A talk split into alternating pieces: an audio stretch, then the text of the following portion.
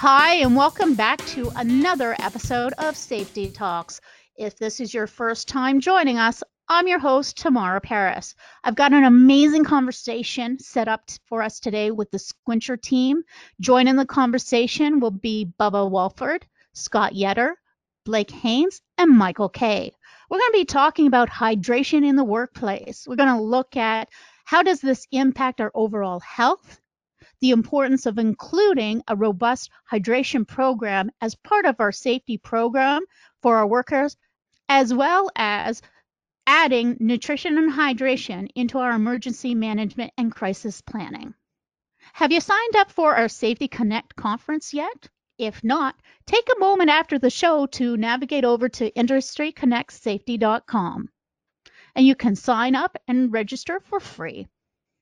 Now let's dive into that conversation. I wanted to thank everybody for taking your time today and joining us. Welcome. Thank, Thank you. you.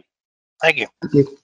So, as a health and safety professional, one of the big struggles that I had was getting our workers as well as management to understand the importance of hydration.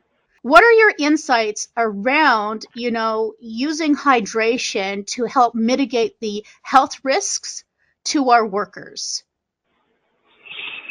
yeah, uh, you know dehydration. Unfortunately, is overlooked um, in our in our industry in the safety industrial safety industry. Uh, not on purpose, but but there's just there's not a lot uh, written on it. You know, there's not a uh, there's no OSHA standards, federal standards mandating um, water or electrolyte replacement. So for that, it's up to us to to bring bring the level of awareness to where it needs to be because it truly is a life and death conversation. What are the benefits that health and safety managers really need to become aware of about doing proper hydration practices with their workers? Well, just just like the uh, uh, other industries and other folks, we we constantly have to hydrate in order to make sure that when you're perspiring and and you're in, in hot in uh, hot environments and in uh, uh, difficult places to get air conditioning or get any kind of airflow, that you got to replace your electrolytes, you got to replace your your water. Um, Mhm. Water alone isn't good enough. You got to have something in it. So you have choices. You have ready-made drinks, or you can use uh, some other kind of electrolyte replacement. So Squincher for us is an excellent industrial replacement for electrolytes and uh, water.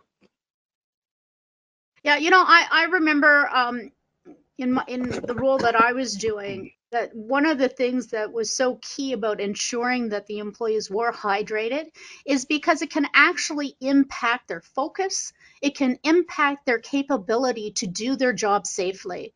For for example, I remember a friend who was in construction uh, sharing a story with me about a crane operator who was really having some visual issues and when they when they looked at they they kind of drilled down on it hydration was a key issue because the person was a diabetic and they weren't hydrating correctly while they were doing their job and it was actually starting to impact their their vision so there, there is a correlation there that we need to be really becoming mindful of um, as safety professionals about how you know it Bubba, you say that it's not just a sports drink. Can you kind of share with that?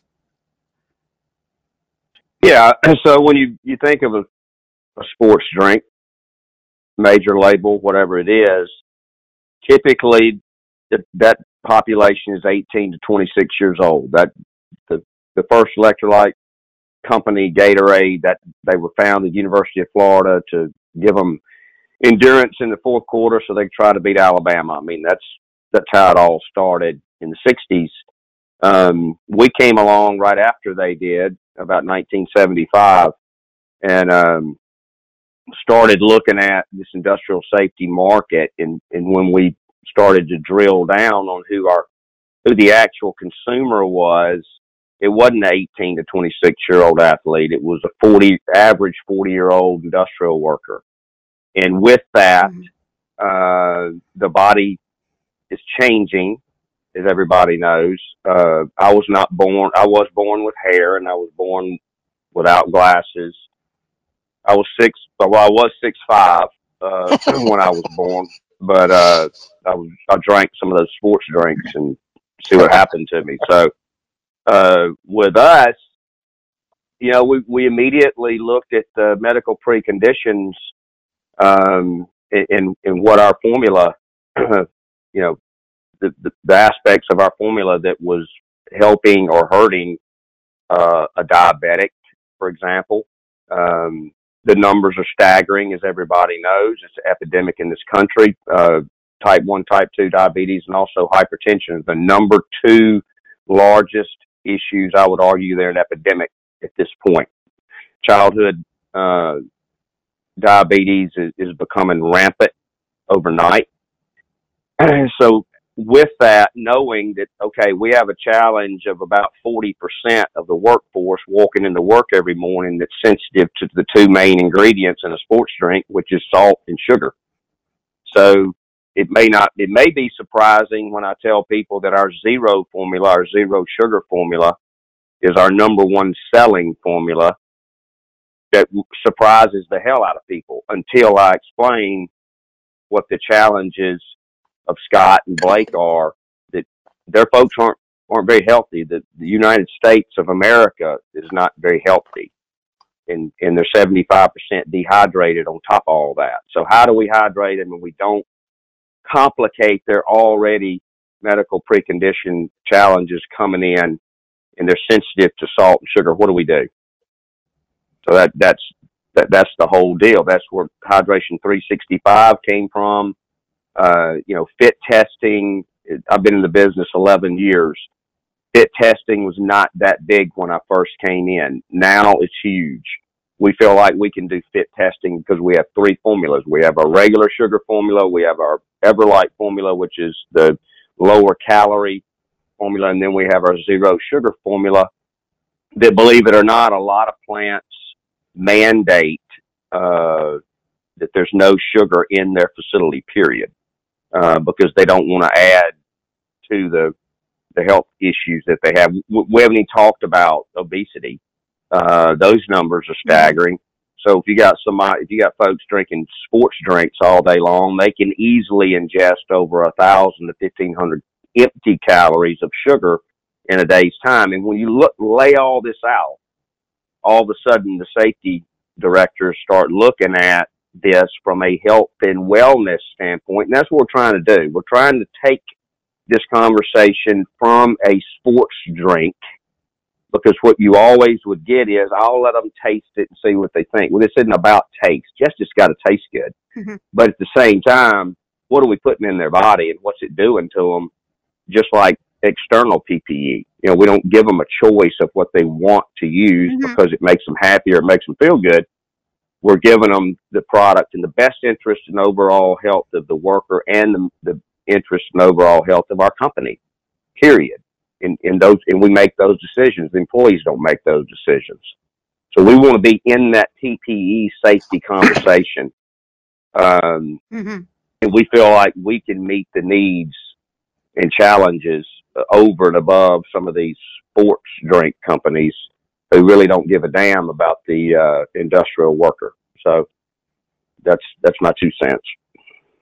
Well, l- let me add one thing though, Bubba, and, and I know that you said taste taste often is an issue when when folks are looking at at choices, and take a choice away from a worker might uh, enable them to not want to. So here's what we did when we introduced the product.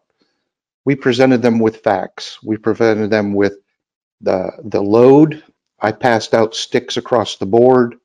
We put baskets of of this uh, of this a mixed brand, mixed variety, I should say, of squincher sticks near the refrigerator, and we passed out water bottles. We told people how to mix it. As I was giving my presentation, when we were done at the end of the presentation, my plant manager stood up and said, "Does anybody not like the taste of this?" As he was drinking a blueberry sugar-free stick.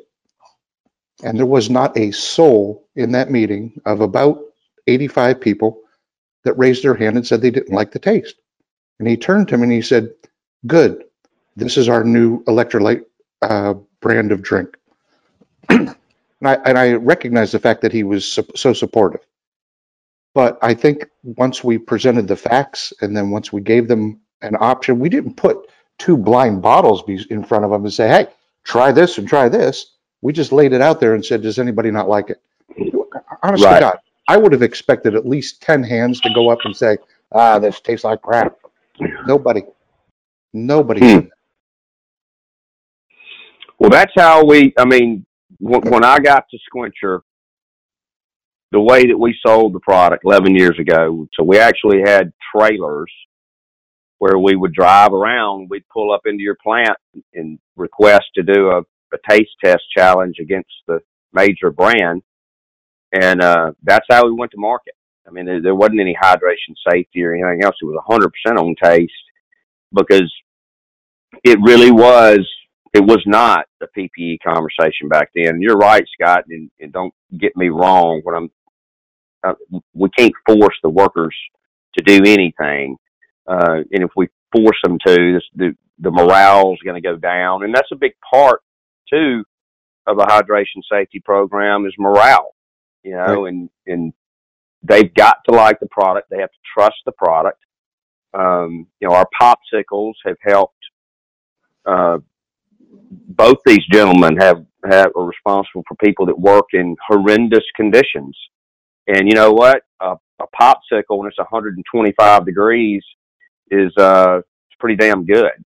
You yeah. know, and and then from a physiological standpoint, it's co- cooling. In a safety standpoint, it's it's cooling their core body temperature and lowering their core body temperature safely than a than liquid will. Now that's a secondary hydration product. We talk about that later. It's accompanying what Scott's talking about, the primary product. We don't want to confuse the fact, oh, all we need is popsicles now. That's that's not the case. So, yeah, I mean, they you gotta you gotta kind of lead them to drink, and then the product better stand up, and we and we know it does. So. Mm-hmm. Yeah, I believe that the uh, the popsicles really helped. I had a I had a big I had a big issue here with brand loyalty, I guess you'd call it, with the older generation. You know, they grew up on Gatorade. It had been around. Squincher wasn't that readily available, and uh, and they were hung on the taste. You know, for some reason.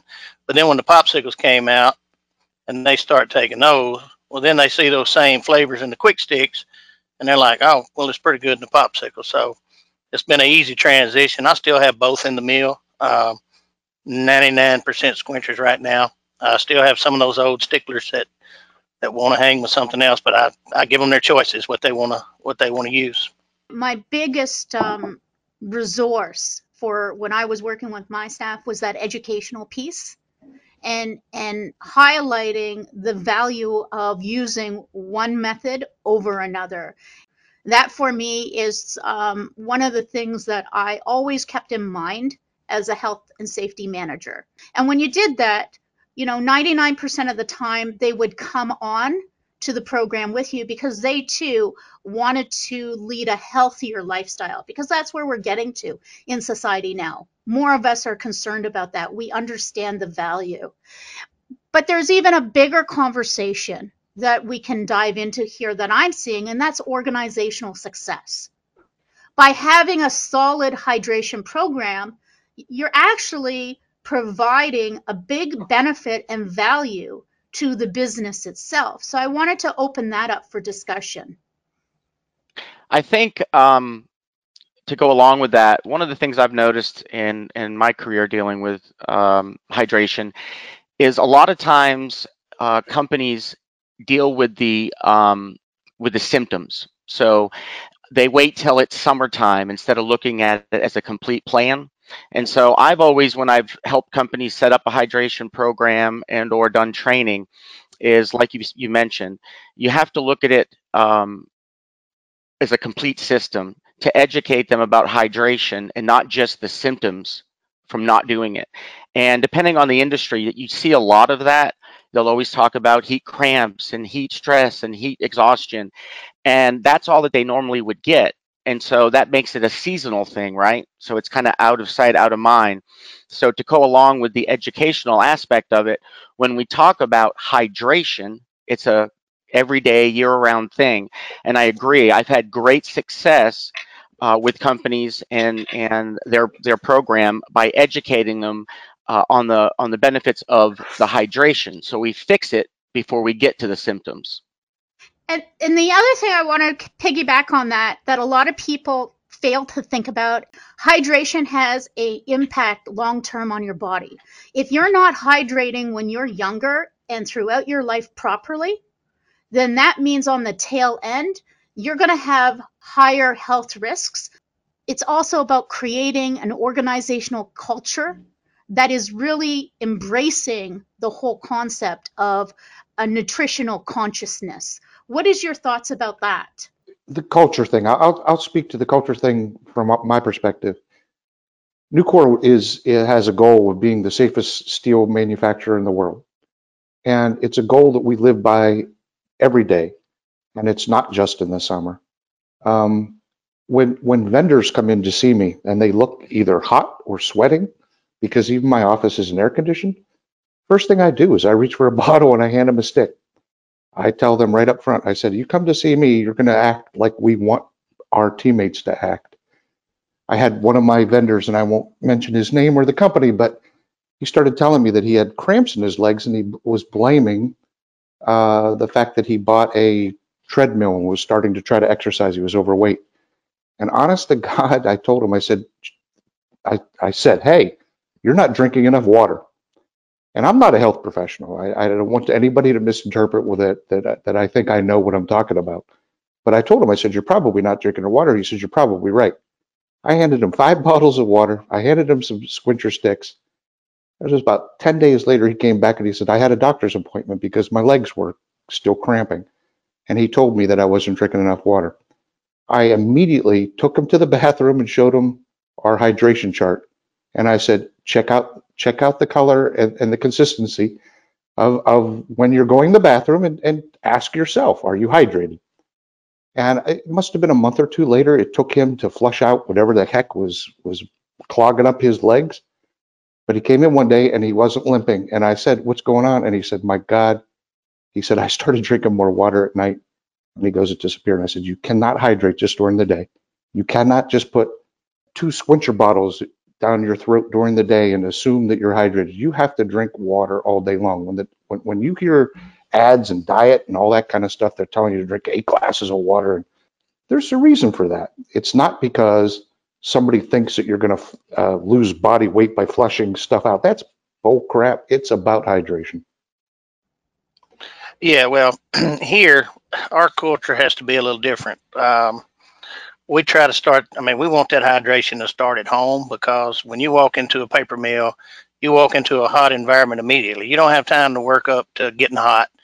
You know, you're walking into something covered in steam, the humidity's out the roof, and so it's already too late when you walk out on the floor to uh, to start hydrating if you're not already hydrated or if you had a bunch of caffeinated or alcoholic beverages the night before, you're you're going to be you're going to be struggling from the go when you come in the door here. So that, that's a big push in our plan is to do this at home, what to drink at night. We try to educate our employees on, you know, what activities to to do. Uh, we try to limit a lot of the activities. We well, we can't limit them, but we encourage them not to get off on a on a uh, seven to three shift and then and then go back in and, and spend three hours working in the yard and sweating and then go in and drink cokes and things all night. So we try our culture, we try to get them to take that hydration home with them because like I say, once they get here, it's too late. You know, you, you don't have time. Even for me, as an, uh, when I walk out on the floor,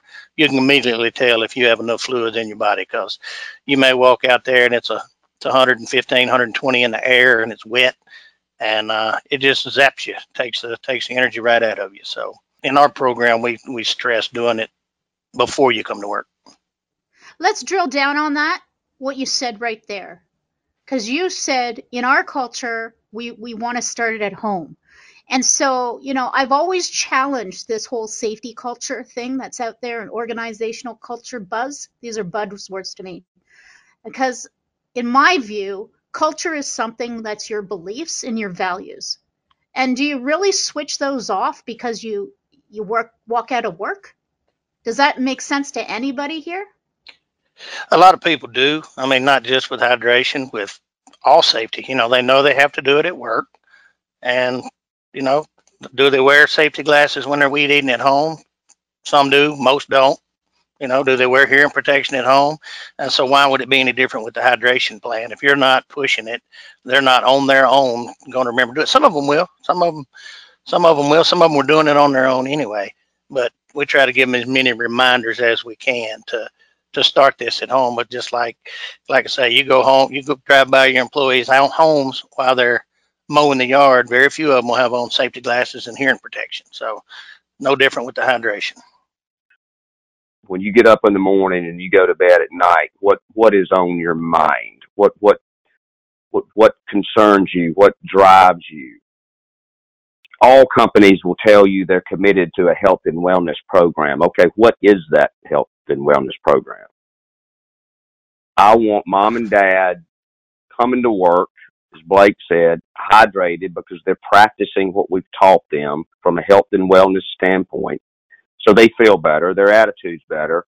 And then when they walk out of, more importantly, when they walk out of that plant, that they are feeling good, they're hydrated, they're not going to get behind the wheel and have a heat stroke. They're not going to go home and get on the couch because they're suffering from onset symptoms of dehydration and they can't be a good father, good husband, good uncle, whatever. They can't throw the ball, they can't go fishing, they can't do anything because they're ignorant to the fact of what's happening physiologically to their body. They're they're, they're clinically and, and, and chronically dehydrated.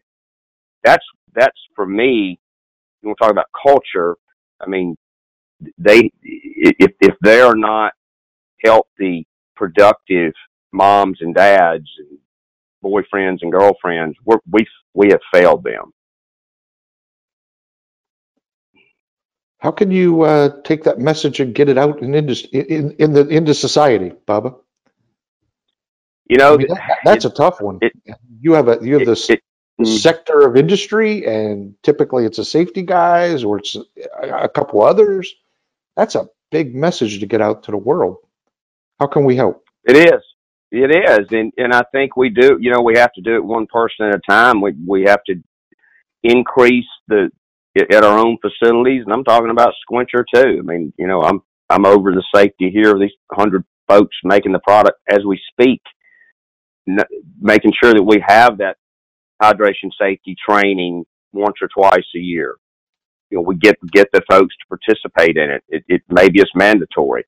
If you look at the list of trainings that OSHA expects you to do in a year's time, you're going to have the mandatory trainings that are mandated by the standards, and then you're going to have the recommendations that they list. Well, heat stress is number three on that recommendation.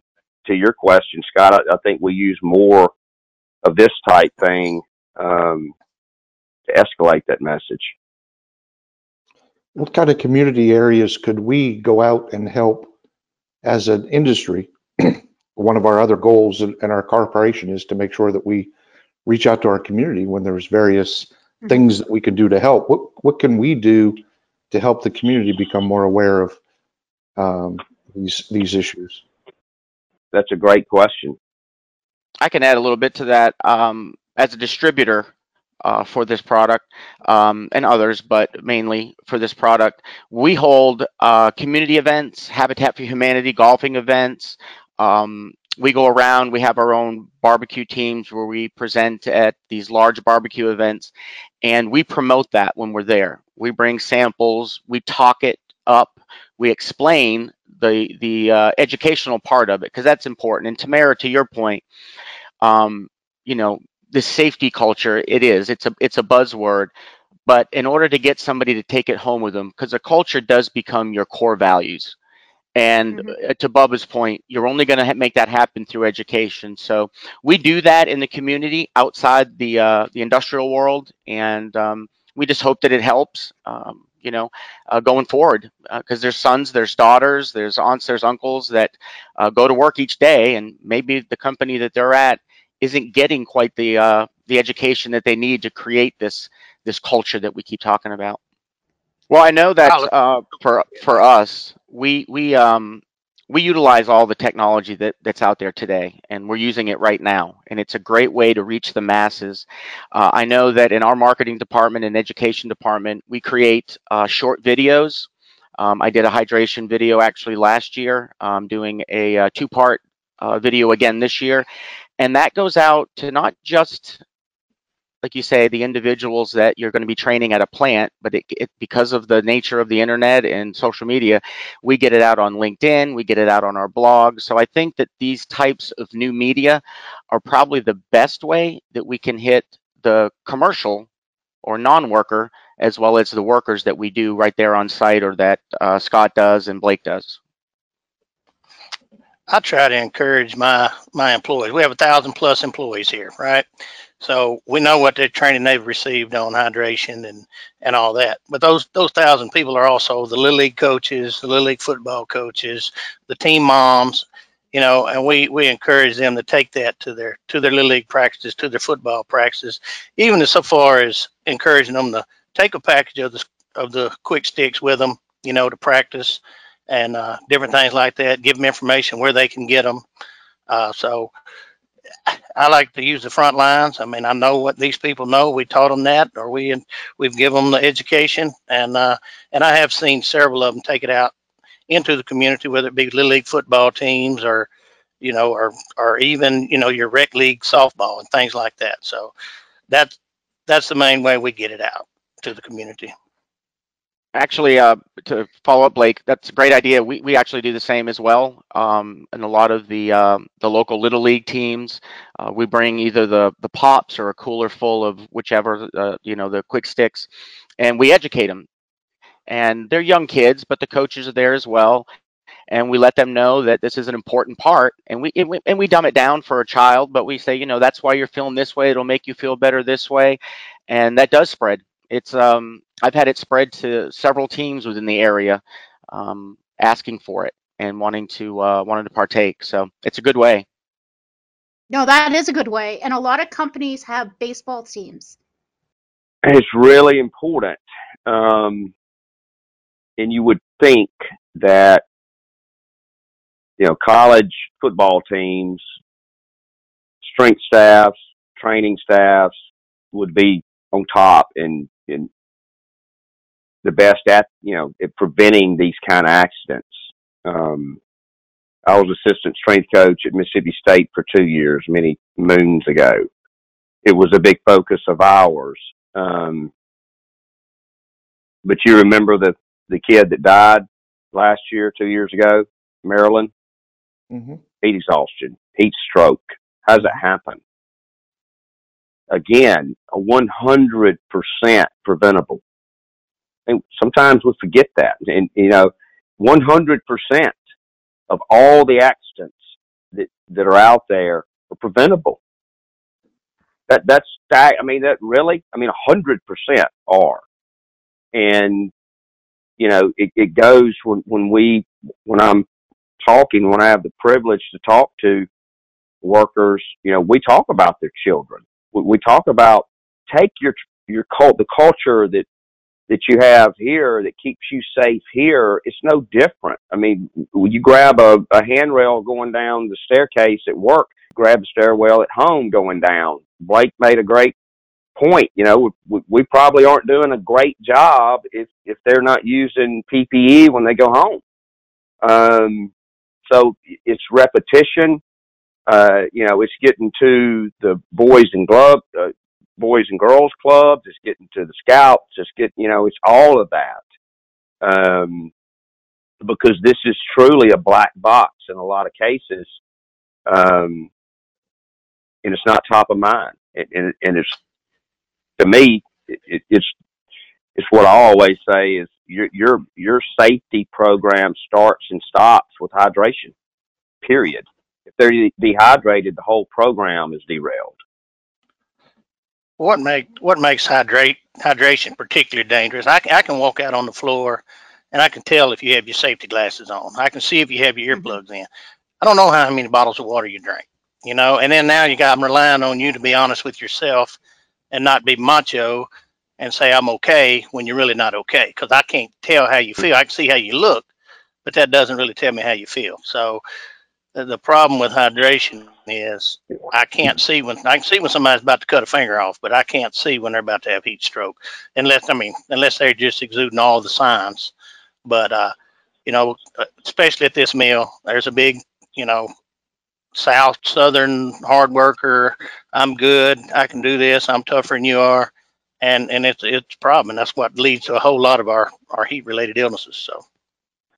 And it, and it's not even just the the tough worker. Like this moves me so much because when I was in retail, I had so many employees who would just literally fall down on the job sometimes because they weren't hydrating properly. And and no matter how much we tried to educate them, they just weren't getting it. When we're health and safety, part of our job is finding resources because we don't know everything, right? Health and safety professional we're not the the end of the like the knowledge train for everything. We rely on professionals like yourself who are topic experts to come and share your knowledge.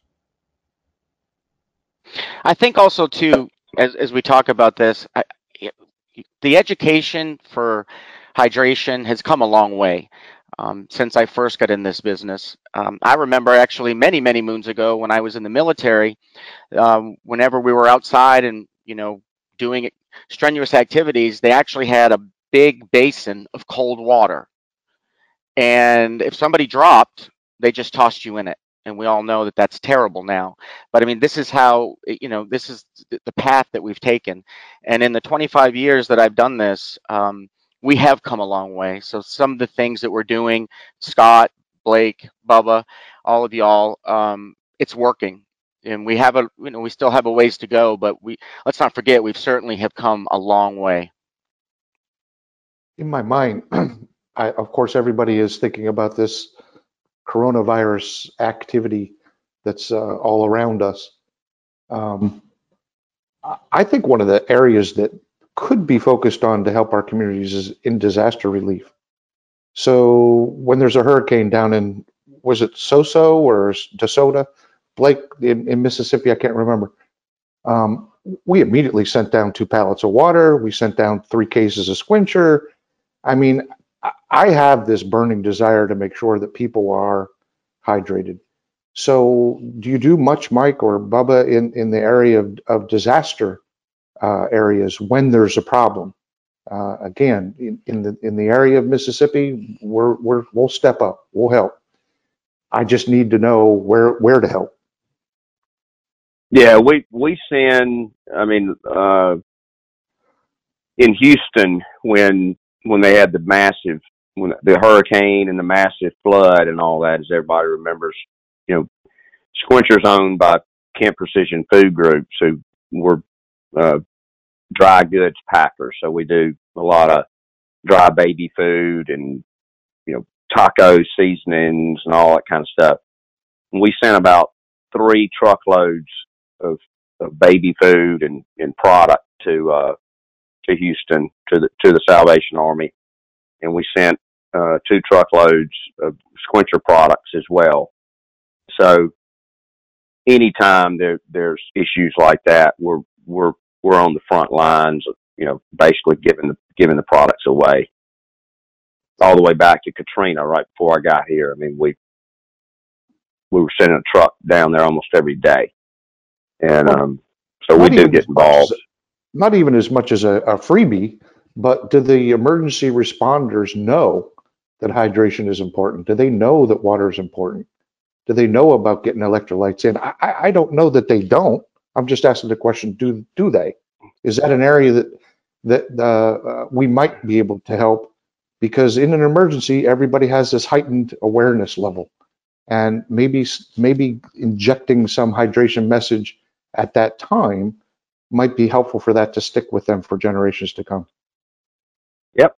No, I I mean I agree. Why can't we go down and and do our trainings and all that with the people that they have. For example, with, I, I was heavily involved in the in the oil spill. I, I spent weeks uh, down in Ground Zero, Grand Grand Isle, all that area. I'd literally driving around with a pickup truck and training and, and giving people squincher. Um, and I got a meeting with BP uh, at their headquarters in Pensacola, and um, we were talking about the hydration program and their biggest challenge right then uh, at that point they were they were hiring hundreds thousands of people all up and down the Mississippi or Texas Mississippi and and uh, Alabama coast to pick up globs of oil off the beach. And those people were overweight and they were dehydrated and they were giving them sugar product and there was issues so we changed all that to the sugar free product and conducted training. When they when all of them came in we uh we did hydration safety training with them right on the beach. Uh so there's two you know there's two things that that we deal with in, in the workplace is you know having turnover and having a new worker come in in the middle of July or the middle of June, and are, are we training that one person, two people, three people because they weren't here for our hydration safety? What is our plan for for new hires? That's what I'm trying to say. Mm-hmm.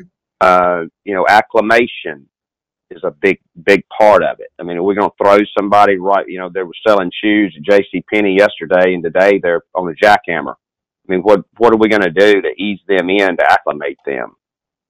Um, so it all comes back to education, awareness, having a plan, having protocols, all that kind of stuff, and um, you can't do enough of it to, to all your points.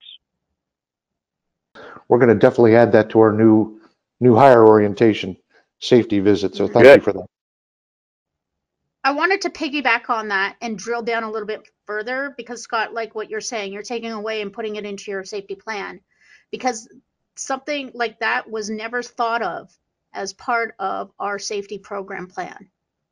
And so it, it then opens up the question to me, you know, we're clearly missing something in our in our education as occupational health and safety practitioners. And then when you were talking about emergencies, and we do emergency management and crisis management planning. So, again, as the professionals, this could be an area that we could, could be educated in about how it's important to include this in our planning. Well, I think it starts with what Bubba had mentioned. I hate to keep going back to it, but it's education and how you present that. Um, I would probably say less than 1% of companies out there actually put hydration in their new hire orientation. I know that um, when I was in the aerospace company, it, it was not part of it. It was always a separate entity that you did seasonally or if, depending on where you lived, you know, in the United States. Again, all we did is we educated on the symptoms and we didn't actually, you know, deal with the with with the actual hydration issue as a lifetime event. So I think it starts mm-hmm. there. And I think it, again, it just comes to the education. Whether you know Scott's putting out the education, Blake, Bubba, myself. I, I I work with many, many, many different companies from all different aspects, from government to construction to manufacturing to food processing. So I have the ability to do this um, when we're called in to work with them on different aspects. But um, I think that's a huge part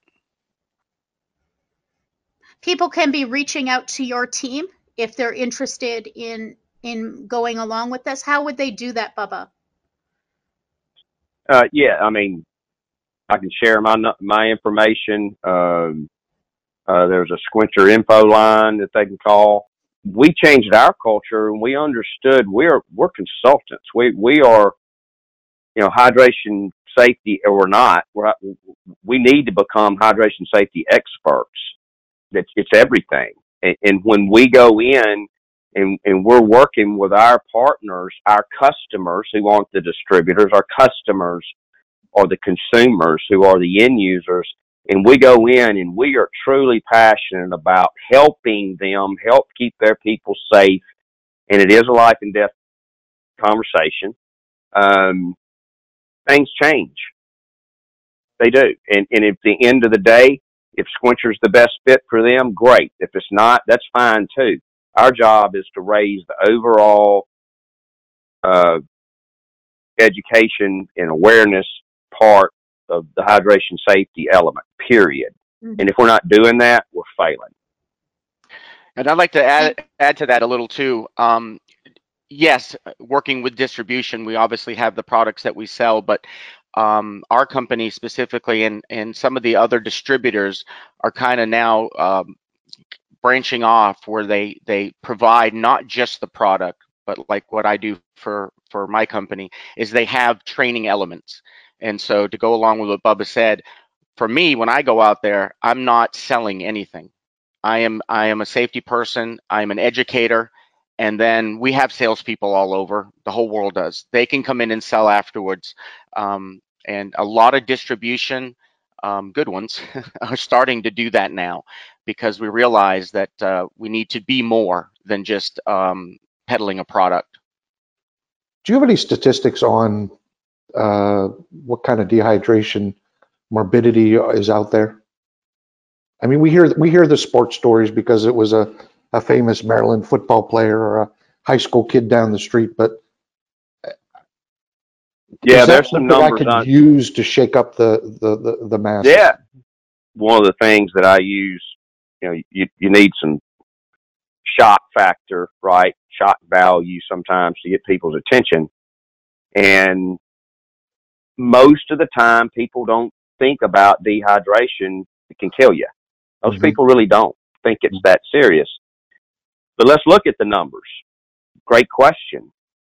So combine all natural disasters together annually and still dehydration related deaths, that number's higher. Wow. There's more people that die from dehydration than all natural uh, disasters combined annually. Wow.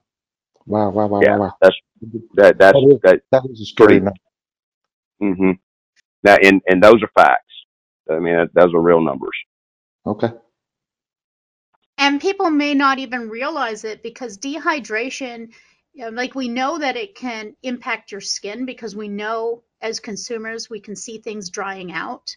But there's also like inside our body, you know, the our muscles that we're using to do our work, standing up or in in the steel mill. Um, when people's like kidneys, just our brain for thinking, like it it's just hydration impacts so much. Like, what's the percentage we are of water as humans? 65 to 70 percent. You're supposed to be uh, water. Uh, I mean, and you just you think about your brain. 70 percent, 65 to 70 percent uh, water. You you talk about uh, organ function. You know, there there's the Mayo Clinic right now. They're they're doing a lot of studies on um, liver, uh, kidney, bladder. You know, what connections does bladder does dehydration have to do with bladder cancer, for instance? Because if you're not properly hydrated, your your body's not flushing the toxins through your your your filters, right? Uh, Mhm. organs properly. So with those toxins just sitting in the liver or kidney or whatever, is is that escalating or, or causing, you know, things like cancer? Um, you mentioned skin. I mean, there's so. To me, we're going to learn going forward that a lot of our health issues in this country are simply because we are not hydrated. And again, the, the, we talk about numbers. 75% of the U.S. population is chronically dehydrated. That that is a statistic. That that's out there. That's Yeah. that's huge. That's huge. Yeah. Well, you, you know, I think that, I think that adds to a point too. When you, you know, um, Scott, you had mentioned the the mortality rates. You know, in the in the safety industry, we always look at acute and chronic illnesses. So I wonder, do we take into effect how many of, of, of us or some of these numbers that Bubba mentions, you know, are they all acute, there's heat exhaustion and they died? Or how many of those are chronic that have happened over a lifetime of Mhm. dehydration? You, the numbers would skyrocket after that. So I think you have to look at both aspects of it, not just the individual that went from zero to 100 and had heat exhaustion and died. You know, you have the, the bladders, the cancers, all of that. Very close friend of mine called me one day um, out of the blue and said, "By the way, I got bladder cancer," and uh, he's 50 years old. And the first thing that uh, that the doctor asked him, he said, "You know, you must be a heavy smoker." And Kenny said, "Nah, I don't smoke." And he goes, "You don't?" And he goes, "No, because it's almost a hundred percent of the folks that are diagnosed with bladder cancer are heavy smokers, whatever connection that is." So after talking to him, Kenny, Kenny's chronically dehydrated. He's been, I mean, he doesn't drink any water, none. He never has. And uh, they're actually rolling his case into a study be- because they think that dehydration has played a big role in him with this cancer issue. Hey, Bubba, on that note, is there any um, testing or any way that um, we're able to identify some of these chronic conditions caused by dehydration over time? Are doctors looking at that, or is there any any numbers or testing or viable data out there to uh, support that? Because I will tell you, to me as a trainer, that's valuable information because we're all talking about training, training, training, which we all understand is is the key. But this type of data um, would be real important to incorporate in the trainings that we do. hmm Yeah, there, there there's a there there's a lot out there. Uh, I mean, you you can you can spend a lot of time with the Mayo Clinic. That that's kind of that's kind of our go-to. And I mean, they got they got some pretty wild things that I mean, drinking a glass of water before you go to bed at night with, uh, folks with heart disease re- reduces their uh, risk for stroke by 95%. I mean, there's some crazy stuff already out there. We just got to go find it. And in this, again, it, it's becoming dehydration it is becoming a big topic in this country. And I was on, um, but again, it is a black box. When I was on this global webinar uh, a couple of weeks ago, uh, there was a lady. I think I think she was from London, maybe, and she said, "It seems to me that next to mental illness, dehydration is is an epidemic in your country or in the world." hmm I mean, yeah, uh, you know, there's uh, you look at thorough, you look at uh, long term health in this country. Uh, did a lot, I've done a lot of research on that. I, I, I've talked to a lot of administrators of those type facilities, and I came across an article that said dehydration in U.S. long term care nursing home facilities is greater than dehydration in third world third world countries. You know, you start digging, the dehydration goes deep and, and it touches everybody. And again, not knowing what you're suffering from and you're laying on the couch and you don't know why you can't go out and Mhm. throw the ball with your kid, I can't, that's not acceptable to me. It's too easy to fix it. I, I mean, it just, it, it's, but if they don't know, they, they can't fix it. So, so that's our goal. That's why we're talking here today. It's interesting because as soon as you go in the hospital, what's the first thing they do? Pop an IV of saline solution. I, Right. Why, why isn't this just common knowledge? This, this is actually very enlightening to me. And, and we, we don't see it. We see through it. We don't see the trees for the forest, Mhm. the forest for the trees or whatever, whatever. And it's that- not common knowledge. And and like as a safety professional, you know, that concerns me because the more I started to do research in this, some of the things as safety professionals we start pointing our fingers at, like, Mhm. oh, somebody's not focused. Somebody's reaction time wasn't fast enough. There's like I could just list it off what people say. Um, you know, um, and then when I go back and I'm doing the research, dehydration impacts all of this. Mhm. So it impacts your cognitive abilities, it impacts your reaction time, it impacts your focus and your concentration. It creates you to be slower in how you react when you're working a crane. That's critically important. You want the person mm-hmm. operating the biggest piece of equipment to be at their best, you know, in their reaction mm-hmm. time, especially. And so it, it's like we've really kind of missed the ball. We didn't even catch the ball, didn't even know the ball existed on this. So now I thank you for your time, but before we go and we close out, I wanted to ask if anybody had some last ideas to share with the audience. Yeah, I mean, number one, I'm gonna thank everybody for for being on the call. Um, I've learned a lot just just by talking and listening. Um, but I, I think the biggest takeaway that we have is we we've got a we got a huge challenge and job in front of us. I can't go talk to anybody. I can't go do any training right now. It's very disturbing to me because of this lockdown. We didn't, really talk about COVID, but one thing that's coming out of this is you can go to CDC's website and hydration and electrolytes, by the way, which OSHA will not get into, but CDC has, that they are pushing this. So this is going to raise the overall message and create some sort of a wave, I think, that we can ride. And, and then we hit the street, we hit the ground running and get to as many facilities in as many ways as we can to educate the masses. And, um, for that, I'm, uh, I'm excited. I'm optimistic and again, appreciate the opportunity that, that Blake, uh, has given us to, to help them and, and and Scott as well, and they trusted Squincher basically with their people, and we do not take that lightly at all. So we're always on the front lines, researching, writing white papers, articles, doing doing these kind of things, because this is what matters. They're producing the product and they're doing all that at Squincher. This is what we got to be doing: is looking to make make this better and and staying in front um, in front of it as, as much as we can. So that's that's how I'd like to close. I would say that. Thank um, you.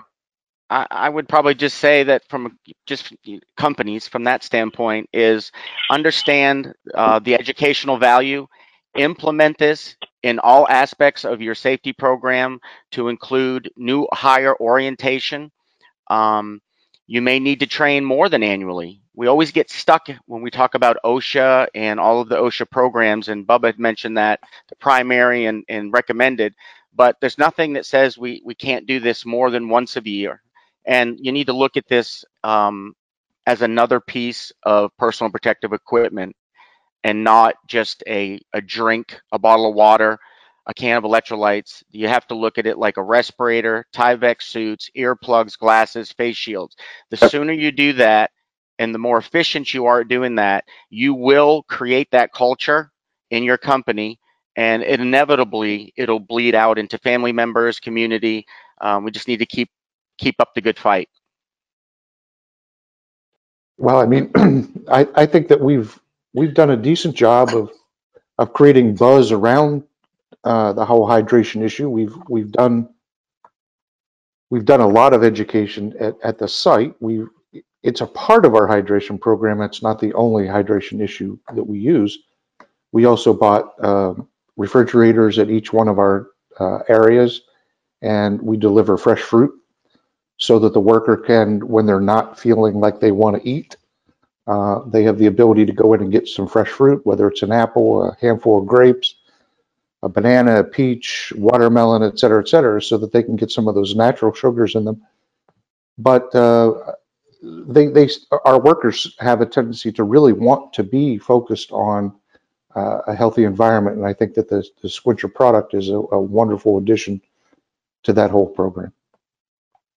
So thank you for that. And Bubba, some, some of the things I learned today were, were very insightful, and, and, I, and I'm going to use that information uh, in addition to what we've already done. Thank you. Thank you. Great. Well, uh, I guess while I was listening to everybody talk, you know, we we uh, we do an annual refresher on on confined space, and we do an annual refresher on uh, lockout, tagout, things like that. But hydration is a little different. You can't you can't do it one time a year. You can't. I mean, it's got to have something that you keep you keep up front. It's around here. It's a daily. It's a daily thing. Whether it's you know making sure everybody's got the got the inventory for water bottles or water coolers are full or somebody's got the responsibility to fill them up. And that's what we put in our hydration plan is i drove it down to each department. They have a form they have to fill out and post and it tells me who's responsible in each department to make sure that they have those hydration ingredients out there on the floor that they have what they need. And uh, so it's something that you got to push every day. Like I say, it can't be a one time refresher because it's just going to get hotter and hotter. Now, we do ramp it up about this time of year, starting in April, but uh, it's something we try to keep out there all the time because uh, inside the building, the atmosphere doesn't change. It's still hot year round. So that's that's one we do constantly. Yeah, I do the I do the one time a year heat stress training, but the rest of the time we're keeping it up front. So that's not one you can train one time and let it go. Thank you very much, Bubba, Scott, Blake, and Mike, for coming on the show and sharing all this knowledge with our listeners. Thank you. Thank you, everybody. Yeah, it's awesome. And I learned a lot today. I did. Good. Thank you. Thank Have a great you. Uh, weekend.